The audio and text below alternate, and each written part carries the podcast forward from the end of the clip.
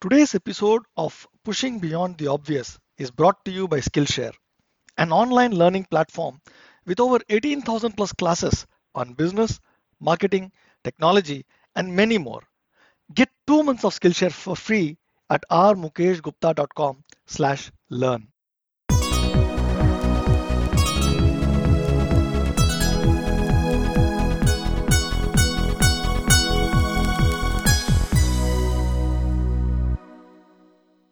Welcome to Pushing Beyond the Obvious, and I am your host Mukesh Gupta, author of the world's first business poem, Your Startup Mentor. This is a show where I bring you ideas and insights from some of the best minds in the world so that you can be a better entrepreneur and grow your business. One thing that I have seen common in all successful entrepreneurs is their ability to constantly learn and push boundaries. This is something that I constantly try to do as well. I learn a lot from our guests I listen to a lot of podcasts, uh, read a lot of books, and I also learn something from Skillshare every month. I have been personally using Skillshare now for more than a year and have learned so much. One of the courses that I recommend to every entrepreneur to learn from is the one taught by Simon Sinek. He teaches a class on presentation essentials and is so very good. While you're there, you could also try out the class that I teach, which is on how to rock your next brainstorming session. You can find my class at rmukeshgupta.com slash brainstorm and get two months for two months of Skillshare for free at rmukeshgupta.com slash learn. Uh, hi, Harold. Thanks for taking time and talking to us today. It's my pleasure to be here. Thanks very much, Mukesh. I must say that um, I came to know about you uh, from the blogs uh, uh, that you write. I've been a regular reader of what you put out, uh, and I must say that I have learned quite a bit um, uh, from uh, the blog posts. So thanks a lot for creating all that content. so before we kind of move on, can I ask you to introduce yourself, the work that you do, and how all of that has you know resulted in what you do right now? Okay, I'm my name is Harold Jarche. I live in New Brunswick, Canada, which is on the far east coast of Canada. I have been an independent consultant for almost 15 years now. My previous life, I spent the first half of my career actually in the Canadian military and I served as an infantry officer, hospital administrator, and then later as a training specialist, which is kind of how I got into my current field. I designed flight simulation and developed uh, training for pilots uh, of, of, helicopters and and uh, the technicians as well. The uh, when I retired from the military 20 years ago, I worked for a, a, university agency called the Center for Learning Technologies. So this would have been in the late 1990s, and it was the time when e-learning was exploding, and everyone was talking about the potential of the information highway and, and those kinds of things. And so that's where I really got immersed into technology because I don't have a tech background. I have a degree in history and a degree in education, and I got into that at uh, through the university, and then I worked for a small dot com e-learning company, and uh, they got rid of me in 2003. And the next day, I started uh, my freelancing life, which I've been doing since June of 2003. And uh, so since then, uh, that, that 15 year period, one of the things that I did was I got into blogging and blogging and PKM and everything really kind of get mixed together. Uh, and that's uh, uh, I actually have this little um, uh, uh, cartoon by Hugh MacLeod that I show, and, and, and it's, um, it, it, it, says um, uh, about, about, blogging in your underwear, and it shows this little blogger, and it says blogging gave me everything. And I have to admit, I'm not in my underwear today, but uh, but blogging was uh, really gave me everything that I that, that, that I am professionally because it allowed me to connect with people with a worldwide audience. And PKM, personal knowledge mastery, which we're going to talk about uh, in detail, I, I, think today, is a is a is a framework which puts that into uh, sense, and it's something that I've been working on for quite a while. Um, it actually started so so 2003. I find myself without work. I am uh, I, I live in Sackville, New Brunswick, population five thousand, and I'm a thousand kilometers from the nearest major center, a thousand kilometers from Boston or from Montreal. So it's a long way to go. And here, here I am in, a, in an area that's relatively economically depressed. So the big industries here are forestry, fishing, uh, resource extraction, and for our two months of summer, we have a lot of tourism. Not the kind of work, not really knowledge work uh, intensive, and no large companies are are here. So one of the things? Uh, so again, this is 2003. I'm taking a look at. I'm playing with blogs, blogs at this time, and I'm reading a lot. I'm reading voraciously. Other people are are blogging. I actually feel like I'm getting into blogging late. Um, my current website uh, at jarche.com has been a blog since 2004. So the period 2003 to 2004, I'm trying to figure these things out. Um, I'm, I'm, lucky I get a couple of contracts. I've got a little bit of work, and I start getting into this, the blogging routine a little bit because I figure that I, I've got to do something, and it's cheap. Right? It costs me almost nothing. And I connect to uh, several people uh, who really inspired me. One uh, is Lilia Efimova. Lilia still blogs at mathemagenic.com. She's now talking about uh, unschooling her children. So she's uh, she's homeschooling her children, and she talks about uh, that currently. But back in 2003, uh, Lilia was doing her doctoral thesis, and she was doing her doctoral thesis on knowledge exchange between professionals using blogs. And so she developed the personal knowledge management uh, framework. Now, PKM, personal knowledge management, had something that has been discussed in KM, in knowledge management circles, for quite a while. And there were a lot of people discussing it, or a number of people discussing it uh, in the early 2000s. So Lilia was uh, really inspired me with her frameworks, and she was she was blogging her doctoral dissertation, and actually getting in trouble for that because that was a bad thing at the time. Another person was Denham Grey, and Denham doesn't blog anymore. I'm not too sure what, what he's up to, but he worked for IBM and he talked a lot about uh, uh, taking control of our of our knowledge, uh, sharing, consumption, and things. And then and then the third person was Dave Pollard, and Dave was had at, at the time was the chief knowledge officer for Ernst and Young, and then he went independent, and he was a prolific writer. Uh, he was writing about a five, ten thousand word essay almost every day. It was it was hard enough just to read what he wrote. I don't know when he found the time to do the writing, but those three really inspired me. And what PKM started off as was a um, needed to be scratched. So here I was, basically in the middle of nowhere. I'm uh, I'm my, my, I'm a stay-at-home uh, mother, my, my, my wife, two young children, and uh, and very little work in, in, in the local area. And I've got to do something. I also have to stay ahead of the game because look, I'm now a, I'm a consultant, and as a consultant, of course, you're supposed to know everything. And but the thing is, I couldn't really afford to travel to big conferences. Uh, the Canadian dollar had tanked against the US dollar, so it was really expensive for me to travel to any US based uh, conferences. And so, where do I go? Is I go online and I start connecting to other people, and that's so again inspired by uh, by by these three folks. And I thought, well, I'm going to just start, you know, articulating what I'm thinking and putting it on my blog.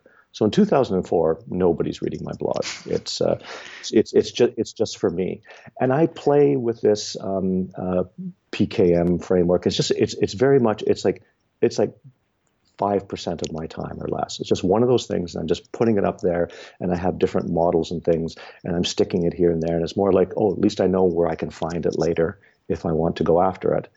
And um, back in uh, so uh, in about mid 2004 i was going through a very quiet period didn't have much work uh, so that meant that cash flow was kind of dying.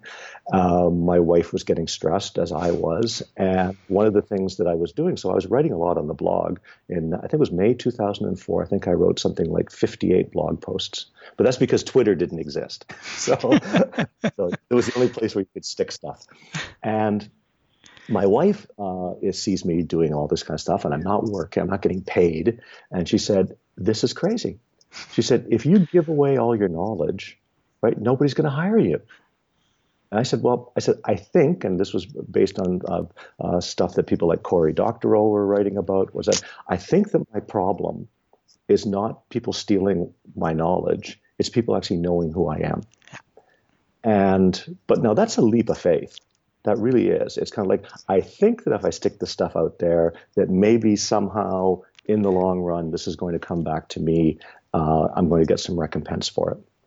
Um, and now here we are in 2018. Uh, I'm an international speaker. I have clients in multiple countries.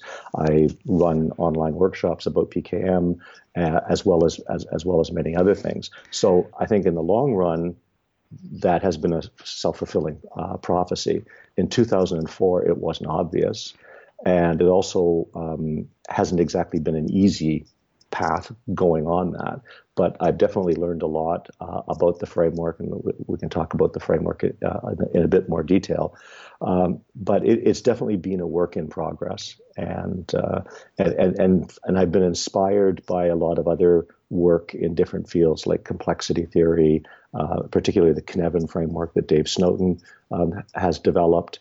Um, other uh, work from folks like Esko Kilpi in Finland, uh, so you know it's it's really morphed over time to become this sense making framework. So in essence, you know, so like what is? What, what is PKM?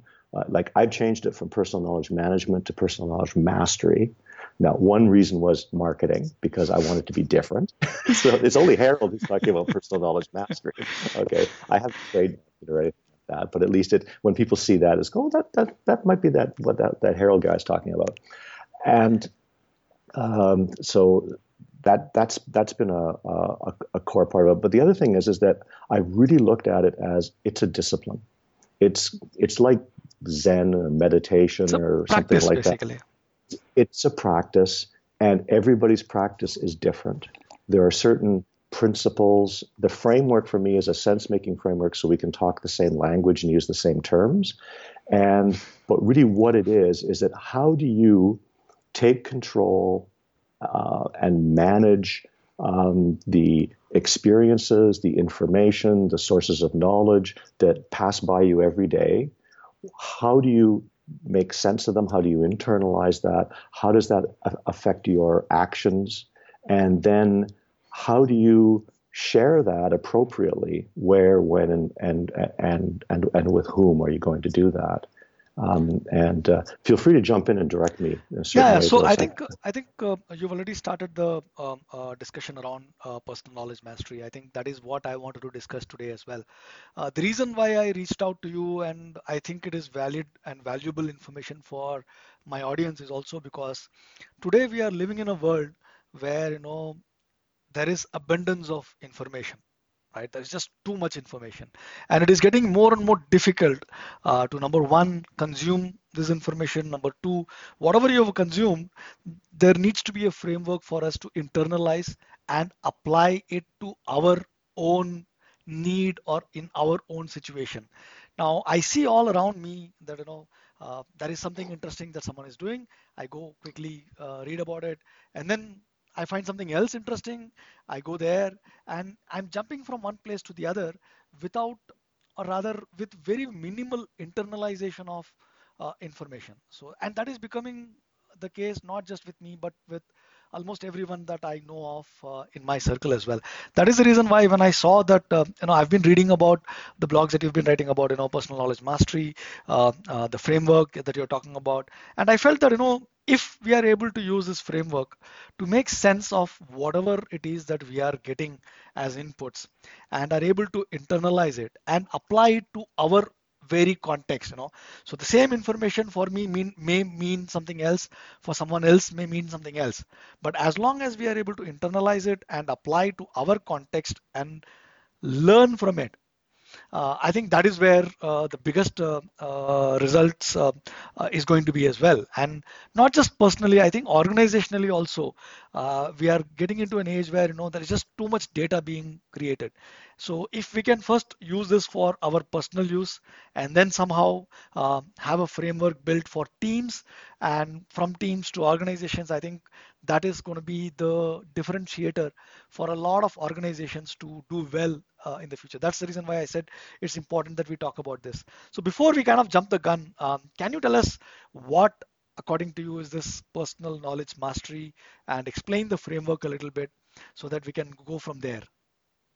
Okay, and and we I also want to circle back on you're talking about teams and organizations because it does connect. But personal knowledge mastery, one thing that I learned, uh, and this was a very interesting thing that Dave Pollard, whom I mentioned earlier, who his blog is How to Save the World, and uh, Dave, uh, when he was taking a look at uh, what was called a personal information management system, when he was at Ernst and Young back in the I think the 90s or maybe even in the, in the 80s, and he was asking people, he said, "We're building a knowledge base." And he went and he personally interviewed people all over the company. And he, and he said, Well, what would you like to have in the knowledge base? We're going to build this wonderful knowledge base so people can share and all that kind of stuff. And almost to a person, they all responded, I don't care. I don't care what's in your knowledge base. I don't care what's in the organizational knowledge base. I need to deal with my problems. And in those days, when we all had these big CRT monitors, I don't know if you remember that, and we all had sticky, notes all the way around the side that were our sort of our aid memoir about, oh, this is how I get into here, and oh, got to put another sticky note there, and that's who I contact here, right? Um, that's all they cared cared about was what was on their desktop, right? And that has informed me, I guess, and I've reflected upon that, is that if you're going to make some some change, change starts within. So that's what so PKM is about individuals, but the value proposition for the organization is huge. And but and again we can get into that. So so you ask what is what what what is the P so the PKM framework is 14 years in development for me.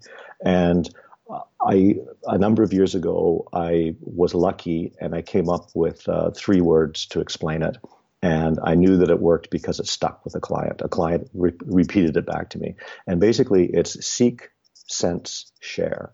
So seek out not just information but people and sources of knowledge, make sense of it somehow, and then share.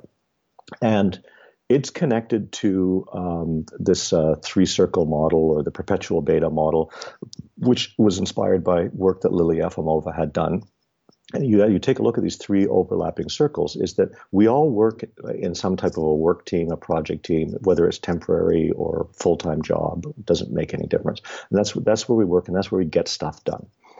We also, for the most part, have social networks. There are very few people who don't have a social network. And that social network can be a church, it can be a community, it can be the um, uh, fellow uh, cricket players. It doesn't really, uh, uh, I'm a cyclist, so I have my sort of my cycling community, things like that, or, or my cycling network. And then we have this space sort of in between social networks and these works, work teams, they're called communities of practice. And Etienne Wenger has done a lot of work on that and really, you know, wrote the defining um, uh, uh, uh, treatise on what communities of practice are. But basically, a community of practice, the way I define a community of practice is you know that you're in one if it changes your practice. So, community of practice is not a social network because they're kind of loose. And it's not where you're getting work done with your boss and with your coworkers and, and you have deadlines and things like that. A community of practice is where you self identify as we're all project managers and we're going to share things and we're going to help each other out. And this is where I can throw out an idea and not get shot down. Whereas if I throw out an idea on something like Twitter, who knows? The trolls could could pounce on me. It's happened personally, and uh, uh, you know, and you just have to have a thick uh, a thick skin. But if you really want people to share a bit more intimate type things, you need a you need a safe place to do that, and that's what these communities are. And I think that work uh, in the future or even currently is this dance between social networks, sort of the big and loose, communities of practice, which are a little, they have loose ties and they have strong ties, and then our work teams, which are which are mostly uh, strong ties, and more and more the work that we're doing together is complex. So if you if you think of um, uh, sort of like an onion or, or, or three circles, one inside the other, the big circle are our social networks.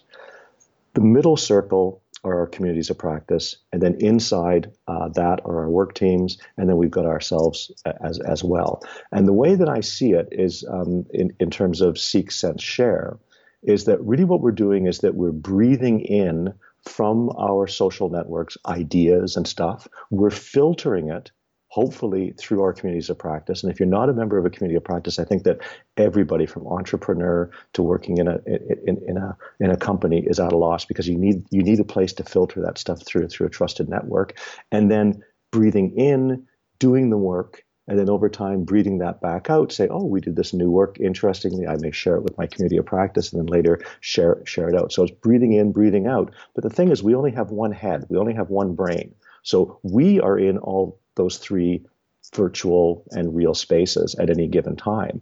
But there are different behaviors necessary within each one. So, how do I um, build a diverse social network, knowledge network using, let's say, something like Twitter?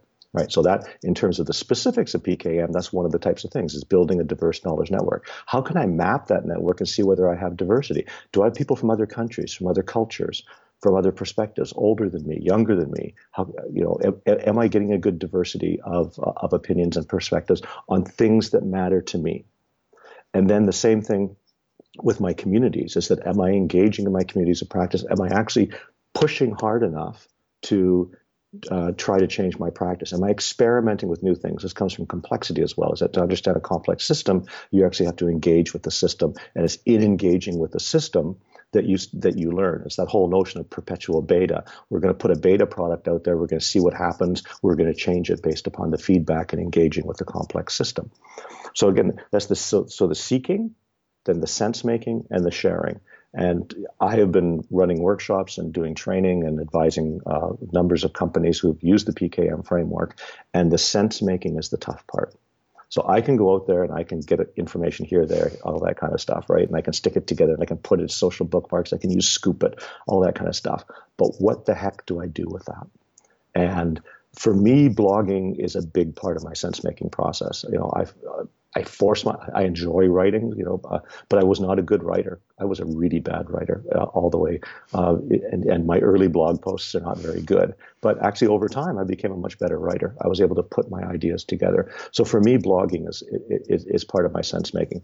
Um, perhaps I think for you, perhaps podcasting is part of your sense making. Having these interviews, right? So this is how you are taking. That's an interesting idea. Let's do a podcast. Not everybody can do podcasts or blogs. Um, there's an interesting example of this um, uh, woman who uh, every day she drives home from work and she actually talks to herself about everything that happened during the day. That for her is a way in which she mentally makes sense and, and, and, and encodifies it. And then again, with sharing, uh, sharing is about being uh, appropriately sharing where, when, with whom. And if you're, you're, you're working in a company, then it, it, you also have things about confidentiality, uh, um, intellectual property, you know, all, all, all those things that are, that, that are very important. But as a practice, the thing about it is that you, you're not going to get better unless you do it. And you may make some mistakes, but it's better to make the mistakes perhaps in a community of practice than it is to do it out on the on, on the open social web. And there again, uh, for companies and for individuals is that do you have a community of practice? Can you find some? In most cases, they exist, but we just don't know them. And it's, it's to find them, to reinforce them, and to, and to support them. I, I'm an active member of four communities of practice right now. Uh, one is only four people, and the other one is about 80 people. And we do different things in them. But, the, but uh, where we communicate for the most part uh, is uh, within closed uh, environments. We're using Slack, we're using Socialcast, we're using closed WordPress uh, spaces, uh, and they're invitation only. And that so, means so that there's a certain level of trust. I think uh, this is an important um, aspect that I would like to delve a little more deeper in. because I think, as you rightly said, the most difficult part for most of us is around sense making. Now, yes. and so we have social networks. I mean, entrepreneurs also have their social networks, other fellow entrepreneurs who come together. But what you're talking about when it comes to communities of practices, you know, this closed, uh, really, you know, space where you are open, um, you trust people around you. So how, I mean, if you, if you, how do you find a community like that? if you can't find it how do you go about uh, uh, setting up a community like that maybe you know if you could give an example of one of those yeah. four communities that you're talking about and uh, explain uh, as to know how that came about i think that will give uh, people an idea about how do you go about uh, creating those communities of practice I think you can find communities of practice a lot easier if you have a diverse and large social network or social networks, right?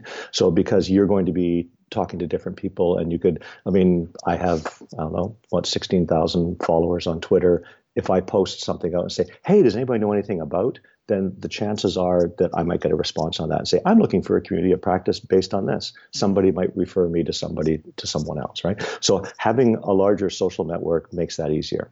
Um, whether you have that or not, uh, so there's two ways you can do it. One is that you can find one that exists.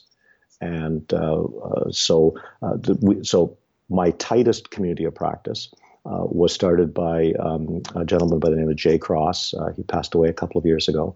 And uh, Jay wrote uh, the seminal book on informal learning. And one of the things that he talked about was that you know you need to have uh, it's all about collaboration, cooperation, working together, and things like that.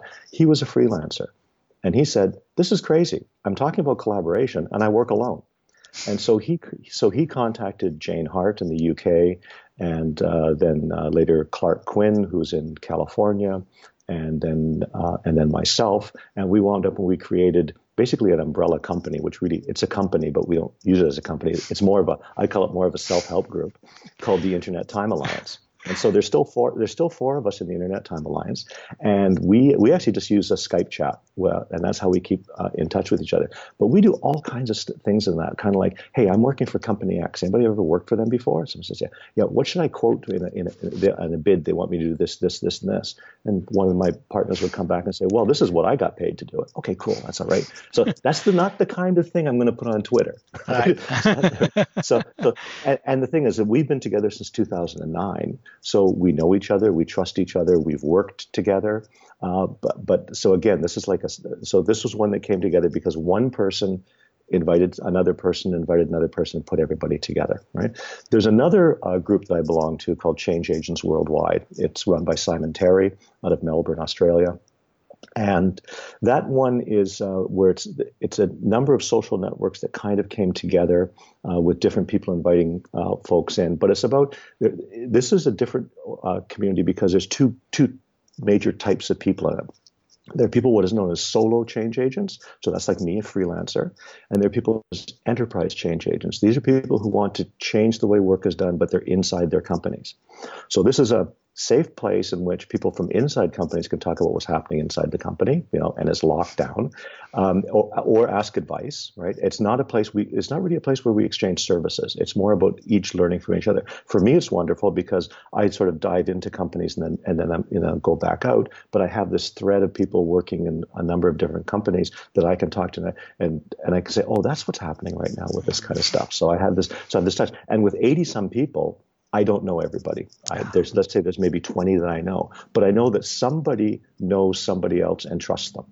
So so in this case, it's a mix of strong social ties and weaker social ties, but it's all within the context of a trusted environment and uh, and so that was one that was uh, created. Uh, Susan Scrupski uh, out of the U.S. originally created it, and then it's uh, it, it's grown and has changed over time. And you know, there's forming, storming, norming, performing, the standard stuff that happens within groups, and there's tensions and stuff like that happens. But the nice thing is, it happens within family, right? So uh, other people don't know about it. so so so finding one, if, if again, if you can. Um, make your own. Uh, that's why I advise to people is that you know if you really have a need for a community of practice and you can't find one, why don't you start one? Mm. Um, I, have just started one. Uh, it's not even a community of practice yet. So one of the things that I did uh, be, you know, as a blogger is I, I, went out and I started saying I was going to lock my site down and make it a paid site because I've written 3,000 posts. I figured it's time to do the, you know get some money out of this.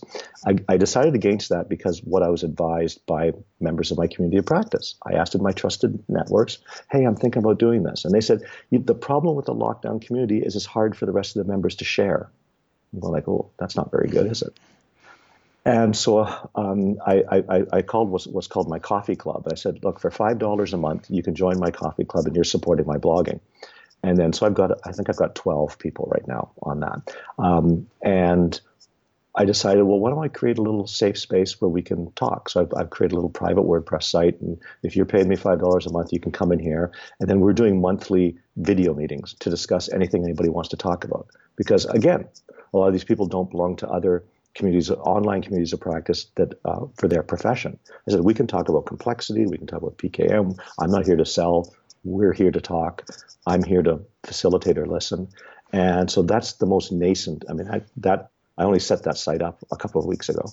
So we're just sort of figuring that one out. So, and the thing with communities is that uh, they live and they die. A community, there, there's a time when it's time to shut down a community. Right. You know, your social network, the bonds change over time, but sort of the network, I mean, it's always it's always changing. You know, the, the same thing with work. Your work Yeah. teams. So you evolve as well, right? So you personally evolve, and there are times probably when you need to find a different community of practice than what you have been in so far, because you know maybe Yep, your focus has changed, your uh, priorities have changed, so your need for uh, a different kind of practice arises, so you move into a different kind of community. That also happens. So I think. Um, you know, uh, you uh, mentioned about it a little earlier, which is about, you know, how do you make sense? Uh, In your case, you blog. Uh, I blog as well. So uh, I, I tell my wife, I mean, I've been blogging for almost uh, three years, not as long as you have been. Uh, uh, I have about 600 posts uh, on the blog. That's I that's write it pretty for, good. I write for myself, uh, you know. So the a lot of people ask me, you know, where do you find time to you work full time uh, uh, in a in an organization? Uh, you do podcasting, you do you do blogging, uh, you are active on all the different social networks. Where do you find time? I think for me, the biggest reason why I continue to blog and uh, uh, do these podcasts is for my personal learning as well. Because you know, every time uh, I talk to someone, I learn myself, and in this conversation, I'm learning as well as in this process, there are few other people who are also learning along with me. And there are times when audience come back and asks me, okay, you had this conversation, uh, you could have asked this question uh, to the uh, to the guest or uh, based on whatever you had a conversation can you tell me what did you understand from this? Because i was a little confused. And that gives me an opportunity to again revisit uh, the conversation and also you know based on my own understanding of what conversation we had uh, to try and explain that to them to my audience that you know okay based on what my understanding is this is what it meant. And uh, the reason why I'm touching upon this is, you know, not everyone uh, uh, has the opportunity to uh, maybe, you know, do a podcast or uh, write on a regular basis. Uh, so, what else have you seen work when it comes to sense making? Well, uh, first of all, I, I, agree with you on the personal side. I've had a number of companies approach me and technology companies who want to um, develop a PKM system. And the the P is a capital P in personal knowledge mastery is that because if it's not personal to you, if it's not intrinsically motivated, you're not going to continue doing it. Which is why everyone has to find their own method, right? So I think that that is that that's absolutely critical. Um, so what are the other different? What are the other sense making ones? Um, there's um, uh, someone who's actually been uh, uh, sort of pushing the PKM envelope. Uh, her name is Helen Blunden. She's in Melbourne and uh, she is probably the best practitioner of PKM that I know. Uh, so I've known Helen for a number of years. She's taken my workshops, and uh, one of the things that she was using was Snapchat, and uh, and and how she, and I think she was, might have been using Vines uh, uh, be, before that. these are things. These are things that I don't really understand that that much. I haven't really gone deep into them, but she's really shown how tools like Snapchat uh, to again very different type of tool from blogging or yeah. microblogging on, on on Twitter is is part of that uh, curation. A lot of people are doing curation, uh, in which, in which they're they're they're curating for an audience. So that could be another way of doing the sense making. I have a friend of mine, Paul Prinsloo. So Paul teaches at the University of South Africa, and he is uh, he's an omnivore online. So he's reading and uh, bringing in stuff, and he's a blogger as well. But one of the things that he does, Paul gets up early in the morning. He's usually up around 5 a.m. and from 5 to 6 or so, as he goes through his feeds, he checks things out, and he curates them, and he puts them into an email and he sends them to any of the, his, his colleagues who are interested in this because a number of his colleagues are not doing this are not you know they don't have rss feeds or aggregators or anything like that set up. So he's providing that sort of personal uh, aspect to it. And so I, I, think that you know that definitely in terms of sense making is uh, so how can i make sense for myself but perhaps put it into the context of my work or a smaller group so that i feel like i'll be letting everybody down if i don't do this um, at, you know, so one of the things I started on Twitter 2007, I think it was, and the first year about as I was going, I, saw I had all these tweets and all these favorites and likes and things like that, and I asked myself, going like, I'm spending all this time on Twitter, but what am I doing with it? So I created this what I call Fridays Finds. Uh, so so every second Friday now I started every first Friday. But every second Friday, I go through everything that I've clicked on the like button, and I, and, I, and usually it's 50 to 100 posts, and I force myself to, to, to go through them, to read them, and say, "Oh, that that's interesting. That's interesting," and then I write a blog post of maybe five or 10 of what I think are important. Sometimes a theme comes out of those. Uh, where that adds value. So okay, so it, so I've done the the grazing uh, on Twitter, and I've and I've found some way of highlighting the good stuff. So the only option in that case is the like. is the like button. Yeah. Then I've created a routine where every two weeks I go through it. Then I've written a blog post, right, which highlights it and puts the permalinks in there, and it's on, uh, in my database, on my website, my server, those kinds of things. And what I've done now is that so I have over 300 of these, and it's become an interesting searchable database. So I use WordPress. So when I go into the administrator mode, I can search by category. So I just search in my Fridays finds, and I can search for a word or a term, let's say leadership, and I can find stuff that's been written not about me or not not by me. Right? It's this is, uh, and, so this now becomes a wonderful little knowledge management tool. Right? So I've added, but relatively simple process. Again, all I'm doing during the day is I'm just clicking like yeah. And then then every two weeks, I'm going through it. And, and and that reflective time is kind of like, why the heck did I make what? I didn't favorite that. That's of, of no interest, right? Um, and again, we're really good at seeing patterns. Is that when you've got a hundred what you think are random things, you start going through and say, hey, all three of those are all related. I'm going to write this post is going to be about you know collaboration, right? Because all these things were, were about collaboration. So there's another sense making uh, way of doing it. Uh, so when I run my workshops, it's I try to give lots of different ideas and tools and things like that. And uh, so uh, my uh, my colleague Jane Hart. Uh, who has her her blog is c4lpt.co.uk. so she has the biggest learning and development blog in the UK. Um, and one of the th- things that she does every year is that she asks people, "What tools do you use for your professional learning?" And then she po- posts this uh, top tools. I think she gets about 5,000 uh, respondents, and she hand curates all, make sure that they're real responses from real people uh, from from multiple feeds. And so there, she has 100 to 200 tools. And one thing, you know, here's a suggestion: is okay, what tools do you use? Okay, I use Twitter, I use LinkedIn. I use it. Okay, go down this list and find one tool that looks interesting, and use it for 30 days, right? And then see whether or not you know, and then, and then write about your experience and share it. So, so I think we also constantly have to be pushing that. So what can you do is that, uh, you know, you can use a, a, a human focus, sit, talk to other people. You can use a tool focus, try a new tool because a tool is like a language and it makes you think differently. I mean, I remember when Twitter was only 140 characters. Like, how the heck do I say that? 140 characters. now it's too easy. Yeah. 280. Come on. yeah, I know.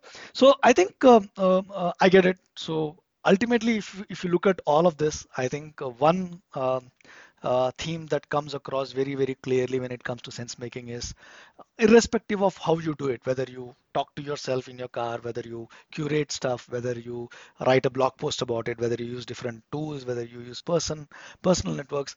I think what makes uh, what is common across all of this is uh, uh, your ability to you know give attention and uh, how do I put it? It's it's active attention you know it's, that is uh, if, if, if you understand what i mean. Like like so, mindfulness yes. Mindfulness yeah. So that's probably the word i was searching for. You need to be mindful about whatever it is the process that you're using so that it is not just a, a fleeting uh, you know uh, uh you know uh, you just go through an article like you know in in a few seconds uh, just scroll through them. It's not just that but it's a little more deeper than that. As long as we are able to do that irrespective of how or what tool or what process we use i think that is what uh, helps in sense making is what is the sense that i get uh, from what you said. So then comes the sharing part right? So why is sharing so important? Uh, i've read quite a bit uh, i've made sense out of it but why is it that i need to share it with someone in order to really uh, you know uh, master whatever or master or internalize whatever i have learned? Well i think that we can honestly say that none of us are as smart as all of us, right? Is that uh, uh, there are many things that we don't know individually, and that the uh, that there is knowledge and wisdom beyond us. We know that, but imagine living in a network or a community where nobody shares, and that over time that network gets more stupid.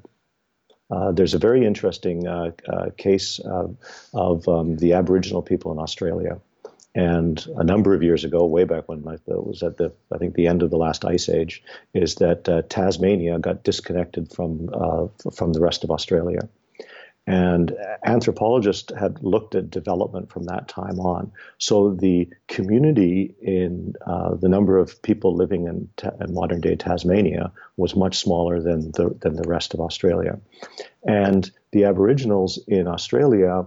Uh, uh, continued to share their technology and their and their knowledge, and that's when they went on walkabout. They would go from one village or one community to another. There was um, intermarrying uh, between them. What they found was that the Tasmanian group, over the years, actually lost knowledge and became dumber. They actually they, they lost technology, they lost know-how, they lost and, and they and, and, and they, they they didn't have the critical mass to continue to adapt and to grow. So they actually went downhill because they didn't have the diversity of knowledge and, uh, and, and, multiple perspectives for them to grow as a society. So you can see the same thing as if you go uh, a country that has a really um, poor education system and which only the elite get educated. Right. Well, over time, the elite are going to, oh yeah, we, we have good education, we know everything, and all that kind of stuff. But if it's a democracy, or, or, or maybe not a democracy, is that if you have an uneducated community that you're living in, they might make bad decisions. They might vote for a demagogue. They might, I mean, these kinds of things have happened in history, so I'm told. Uh, so I so I talk about leadership, and I mean leadership in general, is that in, in, in, my perspective is that leadership is helping make the network smarter, so the network can make better decisions, so the network then gives back to me. So the more intelligent, diversified, uh, collaborative, cooperative community uh, that I live in, then the better chances up for my own prosperity, intellectually, spiritually, physically, economically. All those are going to be good. So it that's part of the social contract. So the social contract is that I'm learning from all these sources of information, and I have to give back. But you don't have to give back reciprocally. You, it's it's you you find what's the way in which in which uh, you, you, can do that, but it also is a bit self-centered. It's that uh, it's self-centered in terms of I want to live in a in, in a better place. I, I, I want to have I want to have deep conversations with people about things that I'm passionate about right? So again, me connecting with you and being connected globally means I can talk to you about you. You know what personal knowledge mastery is. I walk down the street in my little community here, you know, there's like there's one, two people that know about it, and you know, one hosts my website, you know, and the other one, I, you know, I have a glass of wine with, and we talk about these things, right? So that that's my community here. It's tiny, but I have a global community to talk about that. Is but if I had not shared, I would not be getting anything back. Correct, and I also think that you know uh, sharing probably is also uh, important because by the very act of sharing, uh, I think we are also um, uh, in a way uh, being very mindful about uh, uh, what we are sharing as well. And uh, once you share publicly uh, something i think you're more committed to understand that a little more than you would otherwise. So for example if i if i'm writing a blog about what our discussion is i'm sure that i would have learned a little more than just having a conversation and just moving on well, um, articulating our thoughts, yeah, I think, correct. becomes that's that's the discipline. I mean, the same. That, that's where writing is good because writing forces you to think this through. I think also talking about it uh, as a public speaker yeah. is that when I present something on the stage and there are 500 people, you know, afterwards I might think I could have maybe done that a little bit better, but only because I was forced to be up there and do it. Yeah, and also, you know, I also believe that you know uh, you learn more uh, by teaching uh, stuff to someone else because you know that also forces you to uh, not only understand but also uh, internalize and personalize uh, whatever you've learned and express it in your own words rather than uh, the words of someone who had actually originally created uh, the content because you know there is very few people that uh, can claim to really really create original you know uh, in quotes content so that also i think is important and uh, sharing gives that uh, possibility to us as well. So you talk, you briefly mentioned about perpetual beta, right? So mm-hmm. explain what you mean by perpetual beta and uh, uh, in this entire context of PKM, uh, how does that uh, fit into? So perpetual beta was a term that I came across a number of years ago. It's, it's, not original to me, and it's used in a number of other cases. But the idea of perpetual beta is perpetual change. Or if you think about a beta, um, uh, release is that it's not quite it's not quite ready. So in terms of my blog posts, they're in perpetual beta because I call it they're half baked ideas. They're not they're, it's not a fully edited book or anything like that. The other thing about perpetual beta is that when you're dealing with uh, uh, complex systems or complex problems, is if you according to the Cynefin framework, is that to to uh, to deal with a with with complexity, you have to what is known as probe, sense, and respond. You have to probe by doing something to, to engage the system. It's only through engaging the system that you can make sense of it, and then you respond. But those probes have to be small enough so that you don't want to commit the whole company or your whole self to doing something that way. Um, and then you have to continuously experiment. When I talked to Dave Snowden about this, I said, you know, this probe sense respond is good. I like the notion of experimentation, but you know, how do you know if you're experimenting enough? Oh, he said, he says pretty simple. He said, if you're not getting at least a 50% failure rate, you're not experimenting hard enough. I went, well, okay, that's good. I mean, how many companies do you know like that? Uh, most entrepreneurs are probably way above 50% failure rate. Um, I know, I know, I am. Um, so, uh, so I think that's uh, uh that's definitely part of it. Um, and I don't know if I've uh, forgot the other part of the question. No, no. I think uh, uh, uh I also feel that you know perpetual beta is also uh, as relevant to ourselves as human beings as well, because I I feel that you know we are never uh, fully evolved. You know, so we are in the process of evolution as we go along every day. So I think perpetual beta in that case also is very relevant for me. Yeah, I came across something. I can't remember where it is, and I'll, I'll see if I can find it and send it to you afterwards for the post show notes. But uh, they were looking at change in organizations and the, the the people who were open and receptive to doing new things. And what they found was that dinosaurs, as they called them in the company, they became dinosaurs after four years. So anybody with more than four years of seniority was really more of a hindrance than, than a help to, to any type of transition. So I think the perpetual beta is making sure that we don't turn ourselves into dinosaurs. I mean, you think about it. I mean, I mean, you think about the old days is that I could go and I could get my degrees, I could get a PhD, and then I could sit at a university for the rest of my life and teach based upon that. Now I might write some papers, I might do another book, I might collect a little bit more, but basically I'm just, you know, I've, I've, I am who I am and I'm going to then uh, now I'm going to disseminate and spout the rest of my life. And now you know you get the half life of companies is very short.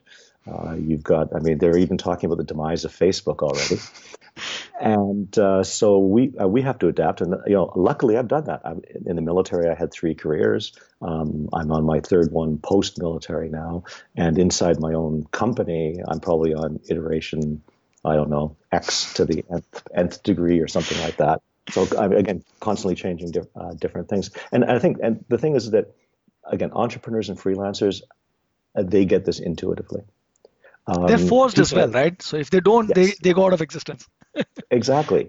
And so, well, for a number of years, a little bit less now, is that uh, particularly when I was on LinkedIn, is I would get I would get an invitation from somebody to connect, somebody I kind of knew perhaps, and it was usually it happened the day that they lost their job. Uh, so I, I, was actually working with a client uh, when the uh, the company shut down their uh, their office. So 250 people let go, and and so I'm dealing with my client, and we're actually uh, I'm working. It's a it's a knowledge sharing collaboration internal project, and she, and she said, well, look, what do I do? I said, okay, well, how long have you been at the company? She said 17 years. Okay, let's let's map your network. So I went with her, and we mapped out her network, and her professional network was all within the company and her and then she had her personal network which was her, her, her child her husband her local community and stuff like that. She had no professional network outside the company. Oh man. Right now now now as, as a freelancer it's easy to have things outside the company because the company's one. Uh, but if you look at it from a company perspective from a large company perspective and if you believe that the knowledge inside the company is less than the knowledge outside the company, then having employees who are not engaged outside getting other ideas are actually not supporting the company at all. Now, from the personal side, is it the, the, the better, the more dynamic, the more diverse my professional social network, if I lose my job, that network becomes my social safety net. So it's a good thing for me, but it's not bad for the company either. either. And, and and that is a bit of the dichotomy because companies sometimes they'll say, well, this is all great for you know for the employee, but what's it what's it doing for us? We want them to focus on the on the job at hand. I said, well, you don't know what the job at hand is going to be in two years. You've got to be out there fi- figuring that stuff out. So that is the big challenge in working with companies. So I've worked with companies like uh, uh, Carlsberg. We put PKM into their leadership program. Um, with Domino's Pizza as well. Um, you know, some companies get it, um, and luckily those are my clients because the ones who don't get it would never hire me. so uh, I've been working on uh, an idea as well, which is to create a um, perpetual uh, education network. So uh, gone are the days, I think, where uh, you go to a college, get a degree, uh, and then you know maybe three, five years down the line, maybe do an executive uh, course. Maybe you know three, four years down, your company allows you to go and uh, do some course or brings in an external consultant and you learn something. I think now the time is going to be where you continuously learn over a period of time, almost every year. So which means that the education uh, industry needs to adapt to that kind of a need as well. So one of the things that one of the projects that I'm hoping to launch this year, I mean, this is the first time I'm talking publicly about it, uh, which is uh, to launch a, you know, a, a kind of a, a, educational institution where uh, you pay a membership fee and uh, you come back every year, uh, two times to three times every year, and you do whatever course you want to do uh, you create your uh, different network because every time you come, uh, the cohort is different. So you build a network, uh, and uh, depending upon what you want to do at that phase of life, uh, you can do a leadership course, you can do a, a, technology coding kind of a work, you can do come and do something, learn something about marketing, you can come learn something about let's say design, you can come learn um, do some creative stuff. So as long as you can continue to come every four months for a period of let's say three to four days uh, it is mandatory. You have to come for three to four days every four months. And you pick whatever topic you want to learn at that point in time. But uh, uh, the the idea is that you know you come back every time uh, every four months or so and uh, learn something new and go back with a new set of uh, friendship new set of professional network.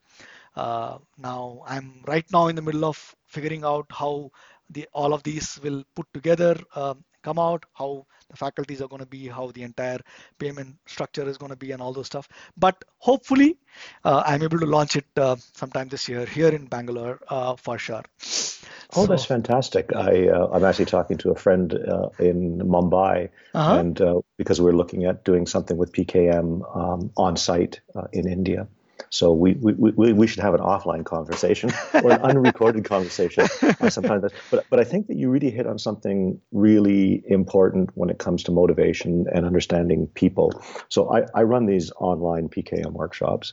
Uh, I've never had anybody uh, say this was useless. Uh, seriously, I've, I've never had anyone saying, you know, I didn't like this or anything like that. But what I've had a lot of people do, and this is a significant per- percentage, say, well, I didn't have time to do it.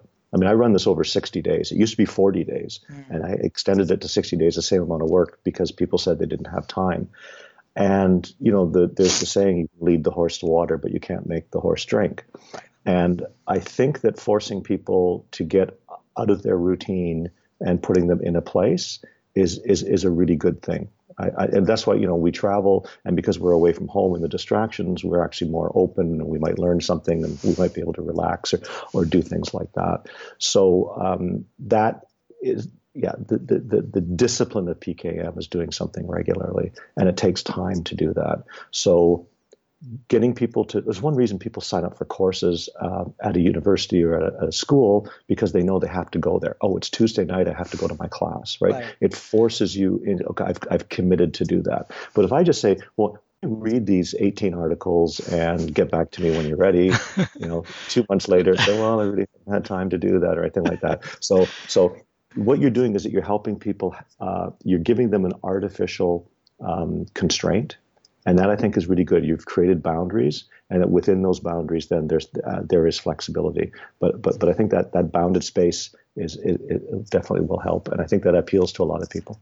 So that actually um, uh, lets me segue into um, uh, the online workshop that you do. So can you tell a little bit about the workshop, uh, how you run it, uh, whom is it useful for?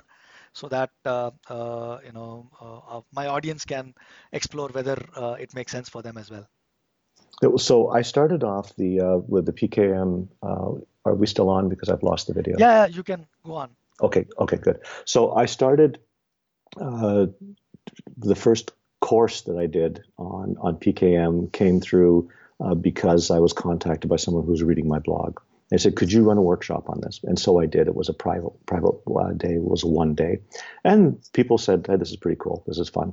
And then I was approached by the University of Toronto. Uh, it was called their iSchool, and I ran uh, one day workshops. Uh, people would sign up for them. I'd fly up to Toronto. I'd run the workshop. But what I noticed afterwards was that I, it was, I mean, it was a data dump, really. Is that so? I, and, and, I said, this is how you do this, and this, this, and all these kinds of things. And we did some act, interactive activities, but it, there was a lot of stuff. And what I found was that people liked it. I got good, you know, initial feedback, but it didn't change anybody's behavior. So the idea of um, uh, doing it online came from friends of mine in the Netherlands who actually who run, ran a program called Getting Online in 40 Days and it was how do you actually use the internet browsers and stuff like that and it was uh, 18 lessons distributed over 40 days. So it was three lessons a week sent to you by, by, email, actually. And each lesson was 60 to 90 minutes worth of work. Okay, we want you to do this, this, this, and this, bang. And then reflect on it, and we'll get back on, on the next one. So they said, why don't you use this format for PKM? And so I went and I designed 18 activities uh, over four, over 40 days, and I ran a number of uh, of these workshops. And so, really, what what it is, it's the um, you get uh, a, a, concept. So there's six themes. So one of the themes is networks and communities, and one of the first exercise is mapping your network, and then getting feedback on how to map your network, and then how do you find a community is is another one of the exercises, and then and we work our way through it, and hopefully at the end of the of, of the term, initially at 40 days, uh, people will be ready to start. you know, it's not this, you're not at the end. You're just mm-hmm. getting ready to start. After about two years of doing this on 40 days, I mean, I had a lot of people uh, asked to do the workshop again. And uh, for your listeners, uh, I don't advertise this publicly, but I can say it in public, is that anybody who wants to take the workshop again for free, I let them. Right? Uh, it's and uh, with the condition of, could you please participate more this time? Um, and I shifted it to 60 days just because I had such a high non, uh, uh, non, non-completion rate. And even with 60 days, it's still not enough. And so I'm realizing that, but I'm not going to make it any longer. Uh, and so the idea is, is, is push. So, so the, so the workshop itself I run four public ones a year. I also do private ones or, or uh, custom ones if people want. But the public workshops, I have people from pretty well every walk of life. Uh, I have early career, mid career, late career, people inside companies, freelancers. I had a lot of people who are looking at career transition. And really, uh, because the, the objective of the workshop is to help you figure out how to take control of your professional development.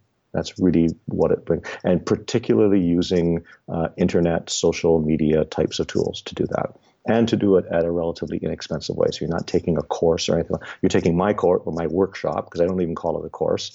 I don't give certification for it, and for me, I said is that uh, you know uh, that uh, uh PKM is working if it's working for you. So, did, are you actually doing something different out of this? Uh, and the great thing about the international cohorts is that so I just started one last week. I have 20 people in it from about 10 different countries. And the great thing about doing it socially is everybody's together and you're seeing what other people are posting, which kind of forces you to say, well, I better write something because that other person did. But you're getting it from perspectives outside your company, outside your culture, outside your language. And so that, that international aspect for me is is really important. So um, again, usually they they average at around 20-ish people uh, uh, running through it. And I get some people who are 100% lurkers. I get other people who just dive right deep into it. And again, is that I don't try to push anybody. I, I'm there to provide it. We run some synchronous sessions like this if people want it. And uh, uh, anyway, they've been they've been popular. Uh, I, I, keep, I, keep, it's there in perpetual beta. So every time that I run one, the next one there's been some tweaks better. to it. Yeah. Uh, uh, well, no, better, worser, something. yes, you learn and make it different. Yeah. Yes, so based definitely. on whatever you've learned. So cool. So where can people find out more information about these workshops? Okay, so the best place to go is, is, is my website, so jarche.com, J A R C H E.com. There's a section there on PKM, the different workshops. Pretty well, all of the information is is free. I have a category called PK Mastery uh, for, uh, on my blog. There are several hundred articles there. If you just want to read through it, go ahead. It's free right? Um, you can you can take the workshop if you if and sign up for them. Uh, you can buy. Um, I have some ebooks. Uh, they're they're available, so that's another cheaper way of doing it. You can just follow me for a while and see what I'm writing and, and posting about. Uh, so it's all pretty well. Everything is is centered through the blog, or uh, you can always. And I'm active on Twitter as well. Super. So um, before we kind of uh, end the conversation, as we're getting close to the uh, time that we have, uh, a few questions that we always ask uh, our guests. Uh, first one is, uh, is there a resource or a piece of art or a book or something that you want our listeners to go check out, which has had an impact on you personally?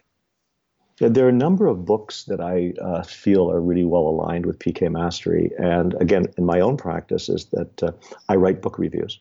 And the reason I do it is to force myself to remember what the book was about. But now I have, so that's the, that's, I seek the book, I make sense of the book. Um, I only write positive book reviews. If I don't like the book, it doesn't get a review because the review is for me. I want to remember the books that I liked and I read. And then I post them on my blog and I share them appropriately. So here with PKM, it's like, okay, Harold, can you recommend some books or some some different things? Is that I actually have it up here on my on my site as I have my books, right? And I know which ones uh, recently uh, really made a, a, a difference. The um, if you're interested in uh, complexity, and uh, I just read one by um, uh, called "It's Not Complicated." I really, I really enjoyed that one, and I can want me to send you the links. yeah, yeah, that'll be nice. Yeah, okay, I'll do that. Um, there's another really uh, short one that I that, that I really liked um, by Benedict Carey called "How We Learn," and uh, I, I, I learned a lot. It's focused a bit more on how we learn when we take courses and how, how we learn in educational settings, but it, but it, it's definitely related to um, uh, uh, PK uh, P- PKM. Another one, uh, so I'll give you the three, is called Sense Making and the Power of the Humanities by Christian Madsbjerg. And I really like that one because that focuses on the sense making part, right, which is the tough part of, uh, of, of, PKM. And uh, yeah, so yeah, those three, and I'll send you the links to all three. Super. And uh, uh, you know, uh, one last question that we end all our conversations is: uh, the show is called "Pushing Beyond the Obvious." So, what is so obvious to you, but people, but find people miss all the time? The obvious part is that I can explain PKM to anybody, and they get it. Seek, sense, share. All right, I just run through that. The non-obvious is that unless you actually work, unless you actually work at it, it's a discipline, is that nothing is going to change. You are not going to change unless you actually do something. something and that's the, and I, I find that with, uh, when I work with companies is that they say, well, we want you to run this workshop and do this, and then things are going to change. I say, they're not going to change.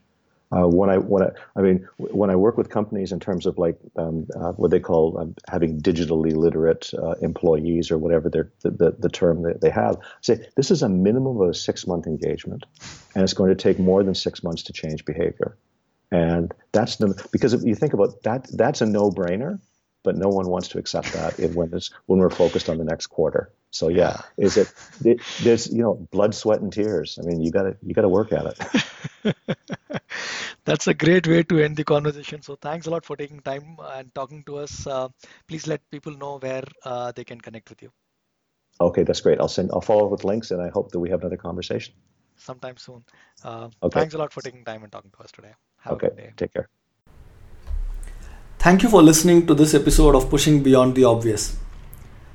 If you like the show and would like to support, please head over to iTunes or wherever you are listening to this show and rate us and write a review.